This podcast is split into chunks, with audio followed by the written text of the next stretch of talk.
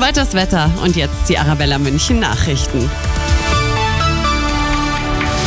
Arabella München um halb sechs, das Update mit Lisa Nagler.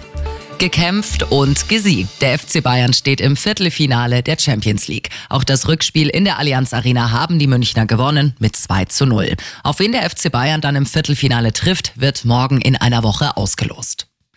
Proben für den Ernstfall heißt es heute beim bayernweiten Warntag. Um Punkt 11 heulen eine Minute lang die Sirenen, unter anderem in den Landkreisen München, Freising und Dachau. Auch die Handywarnsysteme wie Cell Broadcast, also per SMS, und die Katastrophenwarn-Apps wie Nina und Katwan werden getestet. Kein Tag ohne Streiks. Heute wird unter anderem bei der Stadt gestreikt. Die Beschäftigten im KVR, bei der Münchner Arbeitsagentur oder auch die städtische Bestattung streiken heute. Morgen Vormittag gibt's da neue Streiks am Münchner Flughafen.